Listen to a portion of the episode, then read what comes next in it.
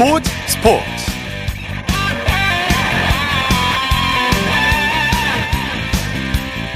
여러분 안녕하십니까? 아나운서 이창진입니다. 전 세계인의 스포츠 축제 2022 카타르 월드컵이 하루 앞으로 다가왔습니다.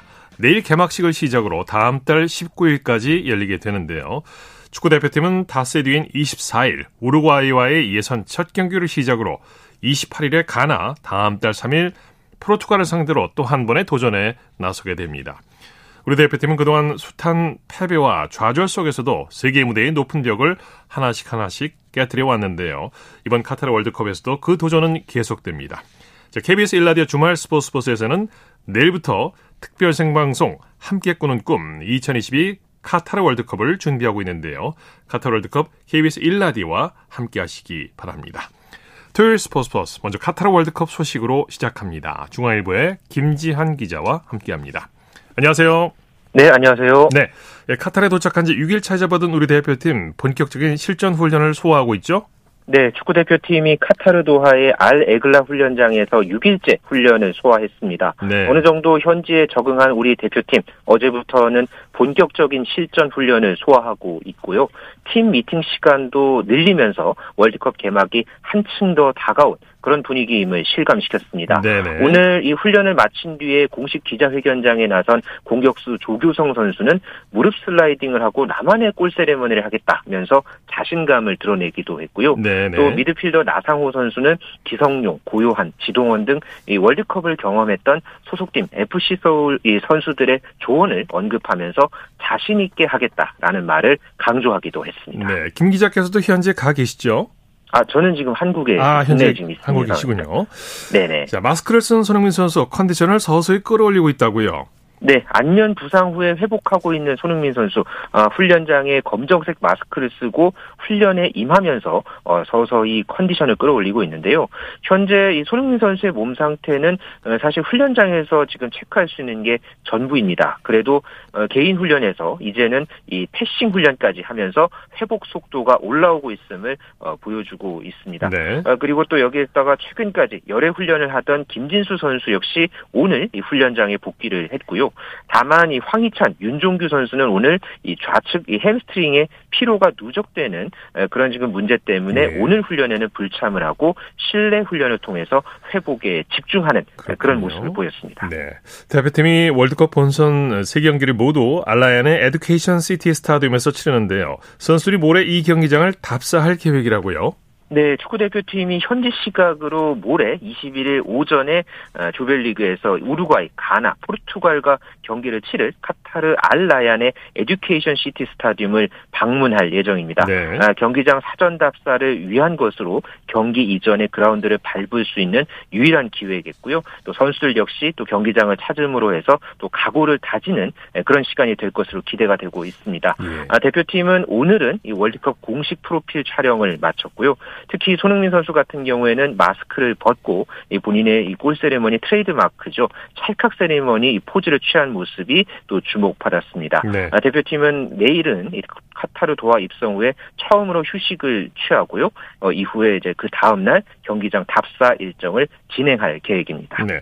우리와 조 예선을 치를 나라들도 속속 카타르에 입성하고 있죠.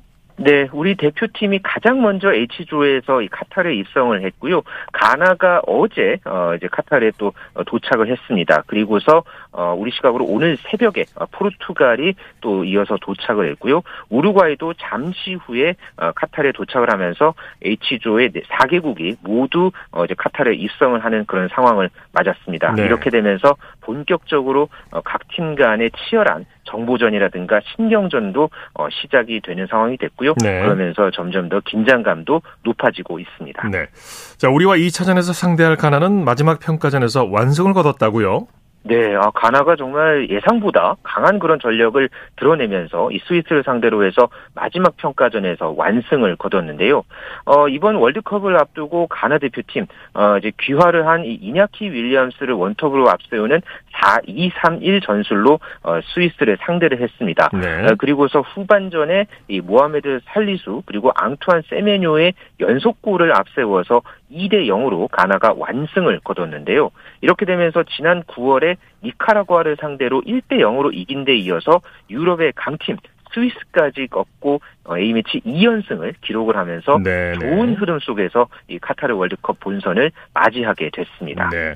우리나라가 이제 다음 주 목요일 24일이죠. 10시에 우루과이 그리고 어, 그 다음 주 월요일 28일 10시에 28일에, 가나. 네. 네. 그리고 이제 그 다음 다음 주 토요일 날 다음 달 3일이죠. 0시에 네. 포르투갈과 이제 경기가 예정이 돼 있는데 자, 포르투갈도 나이지리아와의 평가전에서 완승을 거뒀는데 호날두가 경기에 나서질 않았고 그리고 이제 호날두가 여전히 팀 내 변수로 남아 있는 상태이죠. 그렇습니다. 포르투갈이 지난 17일이었죠. 이 리스본에서 열린 나, 나이지리아와의 이 마지막 평가전에서 이 브루노 페르난데스의 멀티골을 앞세워서 4대 0으로 완승을 거뒀습니다. 예. 정말 아, 강팀다운 그런 어떤 면모를 보였는데요. 다만 이 경기에서 호날두가 아, 이제 장염 증세를 이유로 들면서 이 경기에 나서지 않았고요. 또 현재 일부 동료들과 이 불화설에도 휘말려 있는 그런 상황이죠. 그래서 네. 뭐 대표팀 내에서는 이 게르기나 다른 다름없는 것 아니냐 뭐 이런 또 지금 우려까지도 지금 나오고 있는 상황인데 여기에서 이제 호날두와 불화설이 제기됐던 이 브루노 페르난데스 같은 경우에는 공식 인터뷰를 통해서 어 아무런 문제가 없다 아, 이런 또 입장을 밝히기는 했습니다. 네. 하지만은 아, 오늘 이제 카타르에 도착한 이 포르투갈이 예, 본선까지 이제 남은 기간 동안에 어, 이른바 이 호날두 리스크를 얼마만큼 넘어설지 어, 이 부분은 조금 더 두고 볼 일로 보여집니다. 네. 우리와 첫 경기를 치를 우루과이는 아랍에미리트에서 훈련장을 차려서 훈련을 해왔다고 하죠. 네, 아랍에미리트에서 우루과이가 막바지 훈련을 진행을 해서 잠시 후에 아, 카타르에 도착할 예정인데요. 사실 우루과이가 지난 9월에 A매치 기간을 통해서 어, 이란과 이제 캐나다와 어, 두 차례 평가전을 치렀습니다. 이후에 10월과 어, 이번 달에는 공식 A매치 없이 훈련만을 통해서 이 월드컵 본선에 대비해 왔는데요. 우루과이는 이 풀먼 도하 웨스트베이 호텔에 머물면서 훈련장과 오가면서 한국과의 첫 경기를 준비할 계획입니다. 네.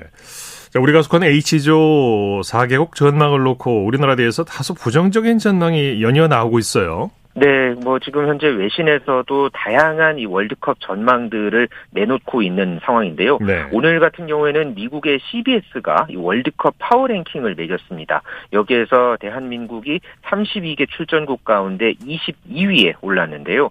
어, 지난달에 이 같은 이 파워 랭킹에서 19위에 어, 올랐던 것에 비해서 3계단 하락했습니다. 네. 어, 현재 H조에서는 우루과이가 7위로 가장 높은 평가를 받았고요. 또 포르투갈이 10위, 그리고 가나가 25위에 어, 올랐는데 여기에서 또 이변을 일으킬 팀으로 또 가나가 꼽힌 것이 눈길을 끌었습니다. 네. 아, 미국 CBS는 어, 우리 대한민국 대표팀에 대해서 손흥민이 어떤 상태로 월드컵에 나서게 될지 손흥민 자신도 알기 어려울 것이라면서 어, 조금 부정적인 그런 어떤 전망을 내놓기는 했습니다. 하지만은 네. 김민재가 수비에서 강력한 모습을 보이고 손흥민의 몸 상태가 괜찮다면은 역시 까다로운 상대가 될 수 있다. 또 이렇게 전망하면서 또 여지를 남기기도 했습니다. 네. 자, 월드컵의 이제 현재 시각 내일 밤 우리 시각으로 모레 새벽에 카타르 대 에콰도르의 개막전을 시작으로 개막이 되는데 분위기가 한껏 무르익고 있죠. 네, 중동에서 열리는 첫 번째 월드컵이자 또 겨울에 열리는 어, 첫 번째 월드컵입니다. 카타르 월드컵이 우리 시각으로 21일 어, 오전 1시에 카타르와 에콰도르의 이 개막전을 시작으로 해서 29일간의 열전에 돌입하는데요. 어, 이번 이 경기 대회는 이 8개 경기장에서 개최가 될 예정이고요. 뭐 현지에서 지금 계속 전해오는 그런 어떤 소식들에 따르면은 어, 이미 지금 카타르가 월드컵 열기에 지금 완전히 지금 물들어 있다. 뭐 예. 뭐 이런 지금 소식들이 연이어 나오고 있습니다. 네, 어, 고층 네. 빌딩에는 각국 선수들의 대형 사진이 붙어 있고요. 또 이 해변에 설치된 이 카운트다운 시계 조형물이라든가 뭐 여러 가지 뭐 조형물, 마스코트 이런 부분들이 어, 축제 분위기를 자아내고 있다고 전해지고 있습니다. 네. 자, 조별리그와 토너먼트까지 총 64경기가 열리게 되는데 눈여겨볼 만한 조별리그 빅매치를 좀 소개해 주시죠. 네, 아무래도 현재 가장 이 주목을 받는 이 두 팀이 이 조별리그에서 또 맞붙는다는 점이 또 굉장히 좀 눈길을 모으는데요. 네. G조의 독일과 스페인이 28일 네. 오전 4시에 맞대결을 펼칩니다. 아무래도 두 팀이 또 우승 후보이기 때문에 더욱더 주목을 그렇죠. 받고 있고요. 또 이 C조의 아르헨티나 폴란드의 경기, 이 경기 같은 경우에는 어, 아르헨티나의 리오넬 메시, 메시. 그리고 폴란드의 로베르트 레반도프스키 두 이 스트라이커의 대결에 역시 또 관심이 쏠리고 있습니다. 네. 이 경기는 12월 1일 새벽 4시에 열릴 예정이고요. 정말로 세계 최고의 스트라이커들이 퍼져 있는 국가들이군요. 그렇죠. 네, 네 정말 이 득점의 이 신이라고 할 수 있는 뭐 레반도프스키와 네. 또 이 라스트 댄스를 꿈꾸고 있는 이 메시의 또 이런 활약이 네. 굉장히 또 기대가 되는 경기고요. 또 B조에서 만난 이 잉글랜드와 웨일스의 경기도 어, 굉장히 좀 눈길을 모읍니다. 네. 아무래도 또 축구 종가인 영국에 함께 속해 있지만은 축구에서만큼은 서로 다른 나라죠. 어, 이 두 팀의 이 자존심 대결 또 그리고 같은 시간에 이 같은 조에 B조에서는 또 미국과 이란도 함께 경기를 합니다. 그렇죠. 아, 이 경기가 30일 새벽 4시에 잉글랜드와 웨일스 그리고 미국과 이란의 경기가 동시에 치러졌는데요. 어, 정치적으로 또 문화적으로 역사적으로 또 이제 앙숙인 그런 어떤 관계의 이 나라들의 이 대결이 또 굉장히 볼만한 경기로 꼽을만 하겠습니다. 네, 잠 못 드는 한 달이 될 것 같습니다. 소식 감사합니다. 네, 감사합니다. 축구 소식 중앙일보의 김지한 기자와 정리해드렸습니다.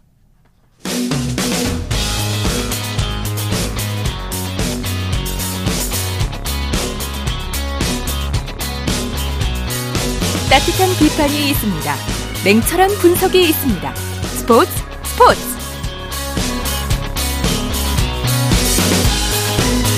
토요일 스포츠 스포츠 생방송으로 함께하고 있습니다. 9시 31분 지나고 있습니다. 이어서 프로배구 소식입니다. 스포츠 동아의 강산 기자와 함께합니다. 안녕하세요.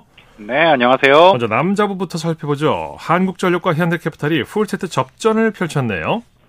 네, 오늘 천안에서 열린 남자부 경기에서는 한국전력이 풀세트 접전 끝에 현대캐피탈을 3대 2로 꺾고 3연승을 거두면서 예. 승점 12점으로 3위까지 뛰어올랐습니다. 네. 현대캐피탈은 3연패에 빠졌지만 승점 1점을 추가하면서 2위를 유지했습니다. 네, 삼각편대가 그런 활약을 보여줬죠. 네, 그렇습니다. 한국전력은 오늘 외국인 선수 타이스가 26점, 박철우가 18점, 신영석이 16점, 또 서재덕 선수까지 9점을 올리면서 고른 득점 분포를 보였는데요. 공격과 블로킹, 서브까지 모두 비슷한 수치였지만 범실에서 현대캐피탈이 32개를 기록하면서 경기의 차이를 만들었습니다. 네, 현대캐피탈은 뒷심이 아쉬웠어요. 그렇습니다. 아까 말씀드렸듯이 범실이 32개나 됐죠. 또 오레올과 전광인, 허수봉, 홍동선, 최민호까지 공격수 5명이 모두 두 자릿수 득점을 올리고도 범실의 발목이 잡혔는데요. 최태용 감독은 오늘 경기 후에 이렇게 좋은 선수들로 3연패를 한 것은 말이 안 되고 무능한 감독이 책임을 져야 한다고 굉장히 아쉬워했습니다. 네. 한국전력의 권영민 감독 승리 비결을 뭘로 꼽았습니까? 네, 권영민 감독은 우리의 멤버로 기대를 갖는 것은 당연하고 또 그에 걸맞은 성적이 나와야 한다고 했고요. 무엇보다 1라운드에 2승 4패로 부진했던 것이 약이 됐다고 털어놓았습니다. 네. 이번엔 여자부 경기 살펴보죠. GS 칼텍스가 페퍼 저축은행을 꺾고 3연패 탈출에 성공했네요. 네, 여자부 경기에서는 GS칼텍스가 페퍼저축은행을 3대 1로 꺾고 4위로 도약했습니다.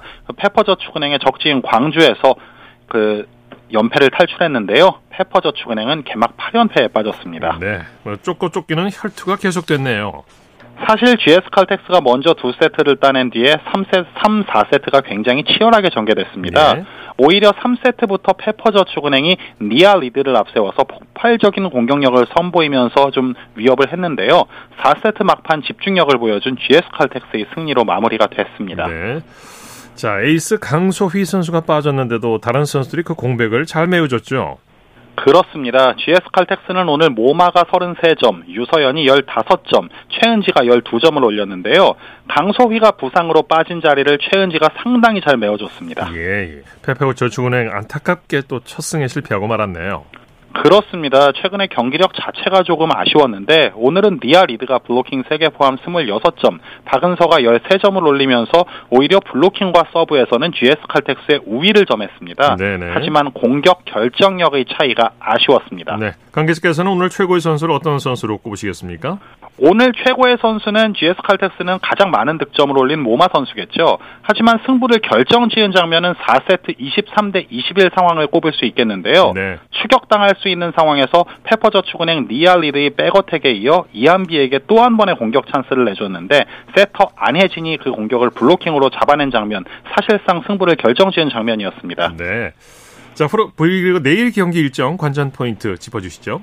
네, 내일은 인천에서 남자부 대한항공과 OK금융그룹, 수원에서 여자부 현대건설과 기업은행이 맞대결을 펼칩니다. 대한항공은 올 시즌 홈에서, 현대건설은 개막 후 홈 원정을 통틀어 한 번도 패하지 않은 팀인데요. 이 두 팀이 그 기분 좋은 흐름을 내일 경기까지 이어갈 수 있을지가 궁금합니다. 네, 소식 감사합니다. 고맙습니다. 프로배구 소식 스포츠 동아의 강산 기자와 함께했고요. 이어서 프로농구 소식입니다. KBS N스포츠의 손대범 농구 해설위원과 함께합니다. 안녕하세요. 네, 안녕하세요. 먼저 고향으로 가보죠. KT가 신생팀 캐롯의 상승세를 꺾었네요. 네, 아주 극적인 승부가 펼쳐졌습니다. 네. 고향에서 열린 캐롯과 수원 KT 간의 경기는 이 한희원 선수가 종료 4초를 남기고 시도했던 극적인 슈팅이 들어가면서 예. 72대 70으로 KT가 이겼습니다. 네. 어, 연승과 함께 선두를 달리던 캐롯은 오늘 패배로 2위가 됐고요. KT는 4승 7패로 SK와 공동 7위가 됐습니다. 네. 말씀하신 대로 이제 한희원 선수가 극적인 버저비터를 터뜨렸는데 또 퇴장도 나오고 아주 극적인 승부였어요. 그렇습니다. KT 같은 경우는 오늘 한희원 선수가 단 5점에 그쳤었는데 네. 이 마지막에 던진 그 5, 2점짜리 역, 아, 그 극적인 버저비터로 네. 몸값을 했다고 볼 수가 있겠고요. 어, KT가 사실은 1쿼터 출발이 28대 11로 앞, 월등히 앞서면서 출발이 좋았는데 이 결국 역전까지 허용하고 좀 어려운 경기를 치렀거든요. 네. 어, 하지만 그 와중에도 이 외국 선수인 아노시케 선수가 22득점, 이 퇴장을 당하긴 했지만 22득점으로 팀을 잘 이끌어줬고요. 또 하윤기 선수 역시 14득점에 10리바운드로 더블 더블을 기록했습니다. 네. 캐럿은 참 아쉽게 됐어요. 네, 뒷심이 좀 부족했는데요. 네. 어, 오늘 이정현 선수가 25득점으로 선전해줬는데 이 마지막에 이 한희원 선수의 한 골을 막지 못한 것 그리고 이 리바운드 싸움에서 밀린 것이 좀 아쉬웠습니다. 네. 예, 하지만 김승기 감독은 이 선수들을 좀 잘했다고 다독여줬거든요. 애초에 이 팀의 목표가 20승이었다고 하는데 아직 2라운드 초반인데도 벌써 8승을 거뒀습니다. 이 김승희 감독은 이 모든 경기를 다 잘할 수 없다면서 이 선수들을 위로했습니다. 네. 울산에서는 현대모비스가 삼성을 제압했네요. 네, 현대모비스가 울산 홈 개막전을 시원하게 승리로 정식했습니다. 어, 그동안의 모비스는 이 전국체전을 비롯해서 여러 가지 체육 행사로 인해서 이 울산 홈구장을 쓰지 못했는데요. 이 개막 한 달여가 지나서야 비로소 홈 경기를 가졌습니다. 네. 이 86대 77로 삼성을 이겼고요. 오늘 승리로 3위가 됐습니다. 네. 반대로 이 부상병동인 삼성은 7승 6패로 5위가 됐습니다. 네. 현대모비스의 프림 선수 괴력을 발휘했죠. 네, 현대모비스의 센터인 게이지 프림 선수, 이 파워풀한 플레이로 굉장히 눈길을 많이 끌고 있는 선수인데요. 이 오늘도 25득점에 리바운드 20개를 잡아내는 괴력을 보여줬습니다. 네. 어, 또한 이우석 선수 역시 15득점으로 활약하면서 이 홈팬들에게 첫 승을 안겼습니다. 네. 이번에는 잠실로 가보죠. 한국가스공사가 천신만고 끝에 SK를 제압하고 연패 탈출에 성공했네요. 네, 한국가스공사가 81대 76으로 SK를 꺾고 가까스로 4연패에서 탈출했습니다. 네. 이 그동안에 좀 하위권에 맴돌면서 경기력 자체가 굉장히 안 좋았었는데 이 오늘은 승부처에서 이대성 선수를 비롯한 이 모든 선수들이 좀 집중력을 보여주면서 승리를 거뒀습니다. 네. 양 팀이 매 쿼터 접전을 벌였죠. 그렇습니다. 서로 양 팀 다 갈 길이 먼 두 팀인 만큼 이 좀 치고 빠지는 공방전이 굉장히 접전이었는데요. 어, 하지만 승부처에서 이 득점에 좀 주력했던 이대성 선수가 맹활약을 펼쳐준 덕분에 SK, 어, SK를 꺾고 현- 가스공사가 승리를 거뒀습니다. 네. 이 다만 가스공사가 좀 아쉬운 게 이 원정에서는 2승 2패로 지금 동률을 이루고 있는데 이 홈에서 1승 6패로 굉장히 부진하거든요. 그리고 원정에서 오늘 뜻깊은 승리를 거둔 만큼 이 대구에 돌아가서도 좀 좋은 경기 펼쳤으면 좋겠습니다. 네. 연패 탈출의 1등 공신 이대성 선수라고 할 수 있죠? 네, 그렇습니다. 오늘 양팀 통틀어서 가장 많은 22득점으로 연패 탈출을 이끌었습니다. 네. 이 아까 아까도 말했지만 3쿼터까지는 좀 경기 조율에 힘썼던 이대성 선수였는데 이 4쿼터에 또 득점력을 발휘해주면서 팀 승리를 도왔고요. 네. 또한 머피 알로웨이 선수가 11득점과 11리바운드로 활약했고 정혁은 선수 역시 10점으로 힘을 보탰습니다. 네. SK가 졌지만 아주 멋진 승부를 펼쳤어요. 그렇습니다. 역시나 이 마지막까지 저력을 보여줬습니다. 이 자밀 원희 선수가 21득점, 또 김선영 선수가 19득점으로 활약을 했는데 이 승부처에서 한국가스공사의 기세를 이겨내지 못한 것이 좀 아쉬웠습니다. 네. 여자 농구 살펴보죠. BNK가 하나 원큐를 꺾고 창단 첫 5연승에 성공했네요. 네, 부천에서 열린 BNK 썸과 하나원 기관의 대결은 이 원정팀인 BNK가 80대 66으로 승리를 거뒀습니다. 네. 이 오늘 승리 덕분에 BNK 썸이 창단 첫 5연승을 달리면서 우리은행과 공동 선두에 오르게 됐고요. 어, 하나원큐는 아직까지 승리 없이 개막 후 6연패 늪에 빠지게 말았, 말았습니다. 네. 에이스 김한별 선수가 공수에서 맹활약했죠. 그렇습니다. 역시나 오늘 경기 끝나고도 이 BNK 썸 박정은 감독이 김한별 선수 이야기부터 꺼냈는데요. 네. 어, 28득점에 리바운드 19개를 잡아냈습니다. 이 19개의 리바운드는 WKBL 데뷔 후 개인 한 경기 최다 기록이었고요. 네. 또한 안혜지 선수 역시 12득점 13어시스트로 활약을 했습니다. 어, 반대로 하나원큐는 이 발목 부상 중인 신지현 선수가 첫 승을 위해서 부상 투혼을 보였지만 어, 결국 4쿼터 뒷심 부족으로 또 한 번 패배를 맛보았습니다. 네, BNK의 박정은 감독 아직 배워가는 단계다 이렇게 얘기를 했네요. 그렇습니다. 오늘도 이 전반적으로 선수들의 분투에 대해서는 칭찬을 했지만 뭐 진안 선수의 파울 트러블이라든지 이 중간 중간에 여러 가지 좀 불안한 요소가 좀 많았거든요. 어, 그러다 보니까 젊은 선수들이 좀 배워가는 단계라는 부분을 좀 강조를 했습니다. 네. 자, NBA 소식 살펴볼까요? 댈러스의 돈치치가 의미 있는 기록을 세웠네요. 그렇습니다. 오늘 루카 돈치치가 소속팀인 댈러스 매버릭스의 승리를 이끌었는데요. 어, 덴버 너기츠를 상대로 127대 99 대승을 이끌었습니다. 네. 어, 그 과정에서 이 33득점, 12리바운드, 11어시스트로 트리플 더블을 작성했거든요. 이 역대 아, 개인 통산 50번째 트리플 더블이었습니다. 네. 이 NBA 75년 역사상 이 트리플 더블을 50번 이상 기록한 선수가 10명밖에 없었거든요. 예. 이 돈치치가 딱 10번째가 됐습니다. 네. 조엘과 야니스 MVP 후보들 간의 맞대결이 있었는데 결과 어땠나요? 네, 오늘 가장 큰 주목을 받았던 경기였는데요. 이 조엘 엠비드의 필라델피아 세븐티식서스 그리고 야니스 아데토쿤보의 밀워키 벅스 간의 대결이었습니다. 이 피달 필라델피아가 110대 102로 밀워키를 꺾었는데요. 오늘 경기에서는 이 조엘 엠비드 선수가 32득점, 리바운드 11개, 어시스트 8개로 활약을 했습니다. 네. 네. 어, 반대로 밀워키 벅스는 아데토쿤보 선수가 25득점에 리바운드 14개를 기록했지만 이 자유투 15개 중에서 11개를 미스하는 부진한 슛감을 보였습니다. 네. 자, 보스턴의 질주가 무섭네요. 뉴올리언스를 꺾고 9연승을 거뒀죠. 그렇습니다. 최근에 이 보스턴 셀틱스의 기세가 굉장히 무서운데요. 오늘도 이 뉴올리언스를 상대로 117대 109를 승리하면서 또 선두권을 달렸고요. 어, 뉴올리언스는 역시나 이 부상 병동이 좀 부상이 좀 많다 보니까 기복심한 모습을 좀 보여주고 있습니다. 네네. 스페인이 미국을 제치고 남자 농구 세계 랭킹 1위에 올랐다고요?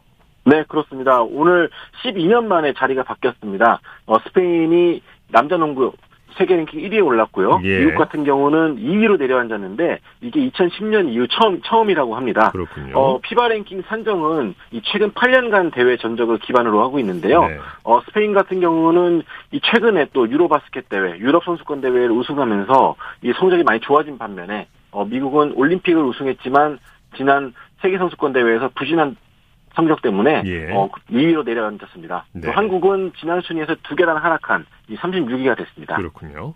내일 국내 프로농구 경기 일정 관전 포인트 짚어주시죠. 네, 11월 20일 일요일에 남자농구 4경기, 여자농구 1경기 열립니다. 어, 남자농구는 현대모비스와 대구가스공사가 어, 울산에서 맞붙게 되고요. 또 창원 LG와 안양 KGC가 창원에서 맞붙게 됩니다. 오늘 아깝게 패했던 고양 캐롯은 어, DB를 홈으로 불러들여서 경기를 치르게 되고요. 또 SK와 KT가 이 통신사 라이벌전을 잠실 학생체육관에서 갖게 됩니다. 또 여자농구는 용인에서 열리게 되는데요. 이 삼성생명이 KB스타스를 안방으로 불러들여서 시즌 두 번째 맞대결을 치릅니다. 네. 소식 감사합니다. 고맙습니다. 프로농구 소식 KBS N스포츠의 손대범 농구 해설위원과 살펴봤습니다. 쳤다 하면 홈런이고 슛 골이고 각본 없는 한편의 드라마. 그것이 바로 그것이 바로 손에 잡힌 우승 트로피. 목에 걸린 그 배달. 너와 내가 하나 되는 그것이 바로 그것이 바로 그것이 바로 꿈꾸던 스포츠. 꿈꾸던 스포츠. 꿈꾸던 스포츠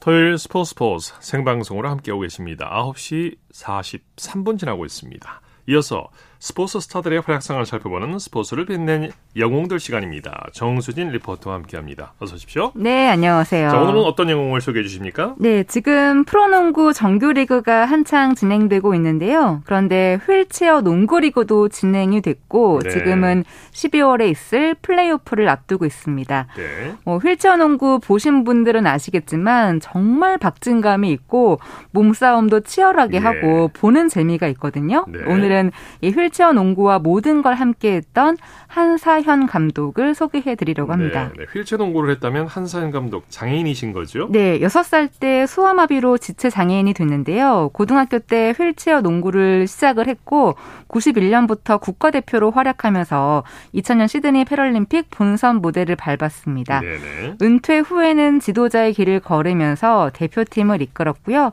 또 실업팀인 서울시청의 감독을 맡기도 했는데 이 실업 팀 창단은 한 감독의 오랜 꿈이기도 했기 때문에 예. 창단 감독으로서 팀을 잘 꾸리기 위해 많은 노력들을 했습니다. 네, 네. 이 감독으로서 팀을 꾸린다는 게 참 여러 가지 어려움이 있었을 텐데 네. 자신이 이제 선수 시절에 경험했던 것도 알려주고 네. 선수를 아주 잘 끌어왔을 것 같아요. 네. 특히 또 창단 첫 해인 2010년에 우정사업본부 휠체어 농구 대회라는 전국 대회에 출전해서 그 강호들을 물리치고 결승전에 올랐는데요.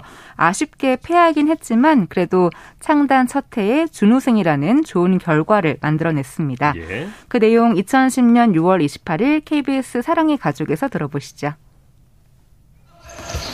이 농구단의 수장, 국내 휠체어 농구 1세대를 이끈 주역 한사연 감독입니다. 이제 늘 갈구하던 게 운동만 하면서 좋아하는 일을 하면서 이게 나의 직장이 되고 좋아하는 일을 이게 뭐 직장인으로서 같이 할 수 있는 게 너무 바램이었거든요. 그게 이제 25년 만에 만들어진 거니까 네, 드디어 대망의 결승전 날이 밝았습니다. 숙명의 라이벌 무궁화전자와 결승전에서 다시 맞붙게 된 서울시청팀. 자 컨디션들 어때? 어우, 긴장 탔습니다. 그 어쨌든 여러분들이 자신감만 가지고 한다 그러면 오늘 뭐 이기든 지든 만약에 우리가 졌다고 해서 여러분들 실망할 필요 하나도 없어. 우리는 또 연습을 하고 그에 대해서 대비를 하면 되는 거고 2년, 3년, 5년, 10년을 보는 거니까.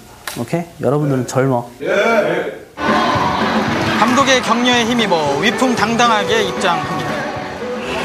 지난대 조직력의 문제를 드러내며 3위에 그쳤던 서울시청팀. 그들의 창단 이래 첫 번째 전국대회 우승 도전입니다.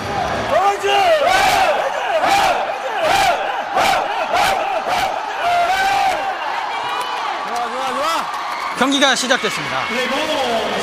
부저가 울리기가 무섭게 이어지는 서울시청팀의 빠른 속공 그리고 슛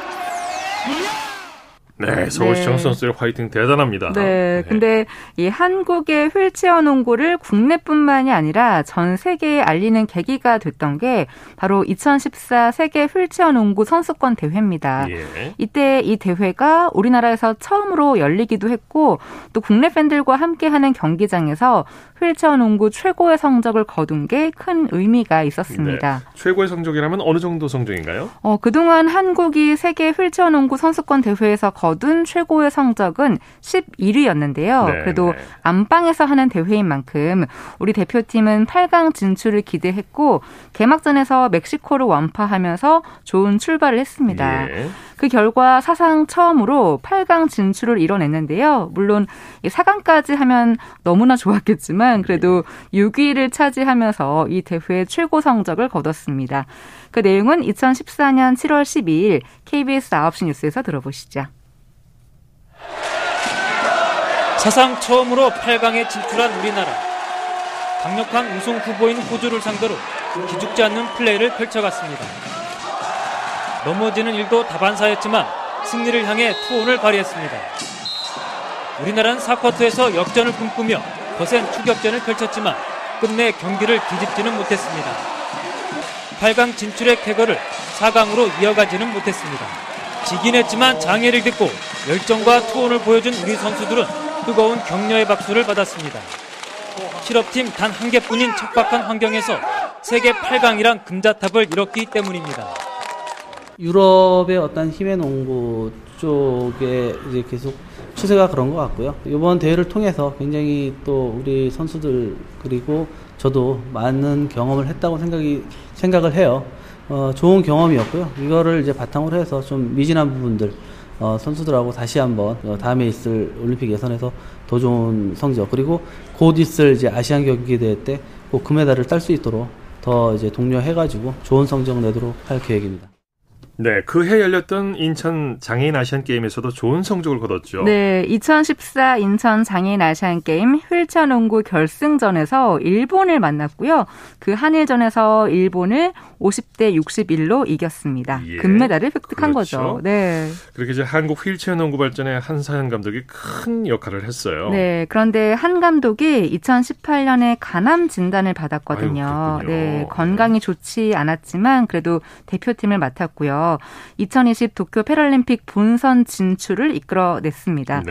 어, 사실 한 감독이 선수 시절에 2000년 시드니 패럴림픽에 참가했지만 그 뒤로 한국 휠체어 농구는 올림픽 무대를 밟지 못했거든요. 네네. 그런데 2019년 12월 국제 휠체어 농구 연맹 아시아 오세아니아 챔피언십에서 준우승을 하면서 2020 도쿄 패럴림픽 출전권을 따냈고 2021년에 드디어 21년 만에 패럴림픽 본선에 나갔습니다. 네. 그런데 2020 도쿄 패럴림픽 때는 얼굴을 볼 수가 없었죠. 네, 2020년 9월에 한 감독이 간암 투병 끝에 세상을 떠났기 때문이었는데요. 네네. 그래서 휠체어 농구 대표팀은 올림픽에 출전하기 전에 이 4강을 목표로 구슬땀을 흘렸습니다. 네.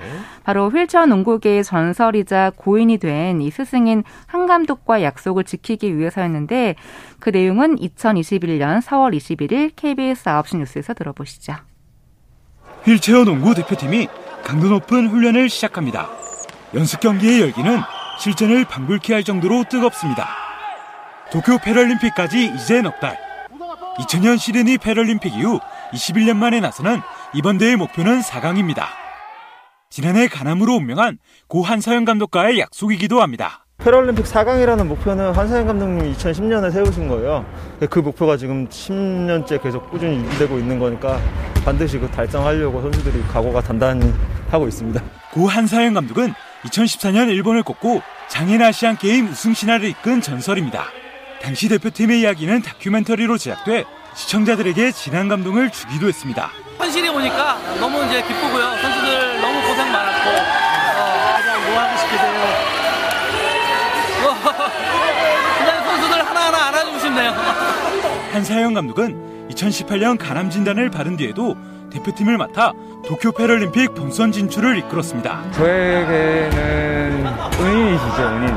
도쿄 패럴림픽에 가서도 같이, 같이 지켜보시면서 힘을 많이 줄 거라고 생각하고 있습니다. 제자들은 4강에 진출해 한 감독의 영전에 뜻깊은 선물을 바치겠다는 각오입니다. KBS 뉴스 하무림입니다. 네, 네. 휠체어 농구에 미친 지대한 공로에 박수를 보내드리고 네. 고인의 명복을 빌겠습니다. 네. 네, 2020 도쿄 패럴림픽 때 한국 휠체어 농구가 4강에 들지는 못했지만 한사연 감독의 지도력이 이 한국 휠체어 농구 발전에 큰 역할을 했다는 건 과언이 아닌 것 같습니다. 예. 앞으로도 많은 분들이 휠체어 농구에 관심을 보여주시면 좋을 것 같아요. 아, 그리고 내일부터는 2022 카타르 월드컵을 맞아서 대한민국 월드컵 영웅들을 소개해 드리려고 합니다. 재밌겠네요. 네. 스페셜을 빛낸 영웅들 정수진 리포터와 함께 했습니다. 수고했습니다. 네, 고맙습니다.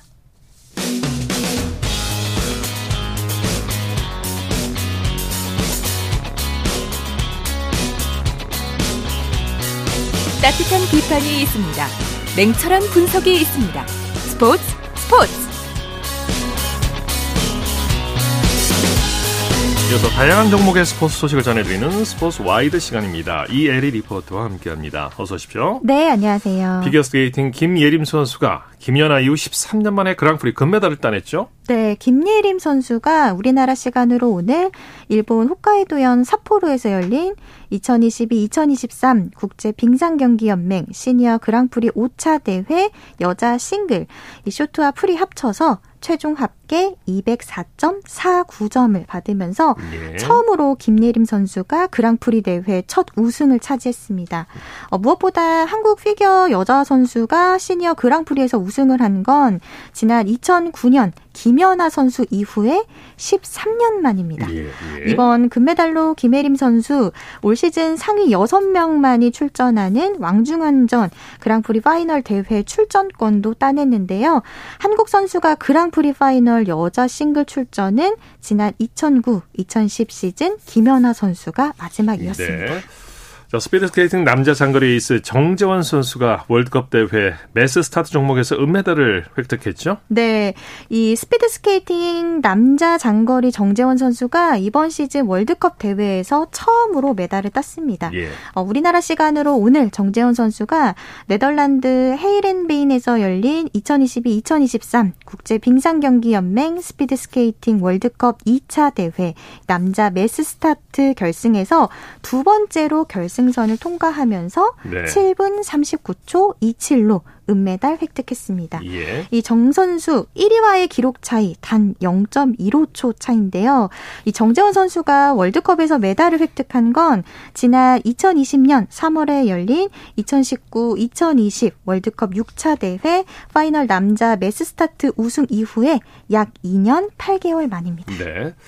자, 우리나라 태권도가 세계선수권 80kg급에서 23년 만에 금메달이 나왔는데요. 네. 금빛 메달의 주인공 박우혁 선수죠? 네, 이 남자 80kg급은 우리나라의 취약 체급이라고도 볼 수 있는데요.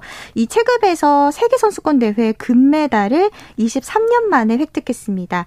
어, 우리나라 시간으로 지난 15일 화요일에 박우혁 선수가 멕시코에서 열린 세계 태권도 연맹 세계 선수권 대회 첫날 남자 80kg급 결승에서 스페인의 아르테체를 라운드 점수 2대 0으로 꺾고 금메달을 목에 걸었습니다. 네. 어, 우리나라가 세계 태권도 선수권 대회 남자 80kg급에서 금메달을 딴 건 1999년 캐나다 에드먼턴 대회에 출전한 장종호 선수 이후에 23년 만입니다. 네. 그리고 68kg급에서도 신예 권도윤 선수가 깜짝 금메달을 따냈네요. 네, 우리나라 시간으로 지난 16일 수요일에 권도윤 선수가 같은 대회 남자 68kg급 결승에서 올림픽 랭킹 1위인 영국의 신든을 라운드 점수 2대 0으로 꺾고 금메달을 목에 걸었습니다. 예. 어, 이 체급은 은퇴한 이대훈 선수의 체급인데 이대훈 선수의 은퇴 이후에 공백이었던 이 자리를 권도윤 선수가 국제대회에서 깜짝 우승을 이어가면서 새로운 기대주로 눈 도장을 찍었습니다. 네. 여자 배드민턴 에이스 안세영 선수가 호주 오픈 여자 단식에서 결승에 진출했죠? 네, 여자 배드민턴 단식 세계 랭킹 2위 안세영 선수가 우리나라 시간으로 오늘 호주 시드니 올림픽 파크에서 열린 호주 오픈 배드민턴 선수권 대회 여자 단식 준결승에서 태국의 초추웡 선수를 2대 0으로 완파했습니다. 어, 이미 안세영 선수는 지난 4월 코리아 오픈에서 초추웡을 꺾은 경험이 있었는데요.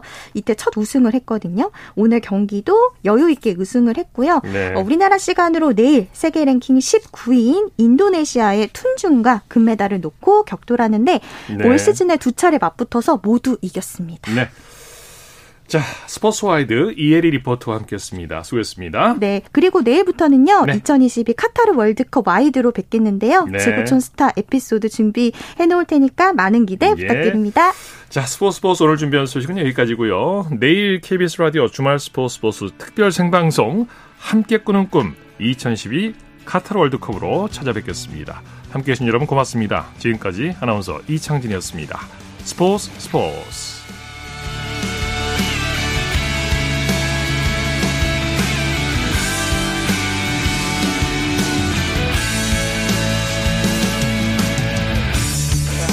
sun goes down in front of me, reminds me where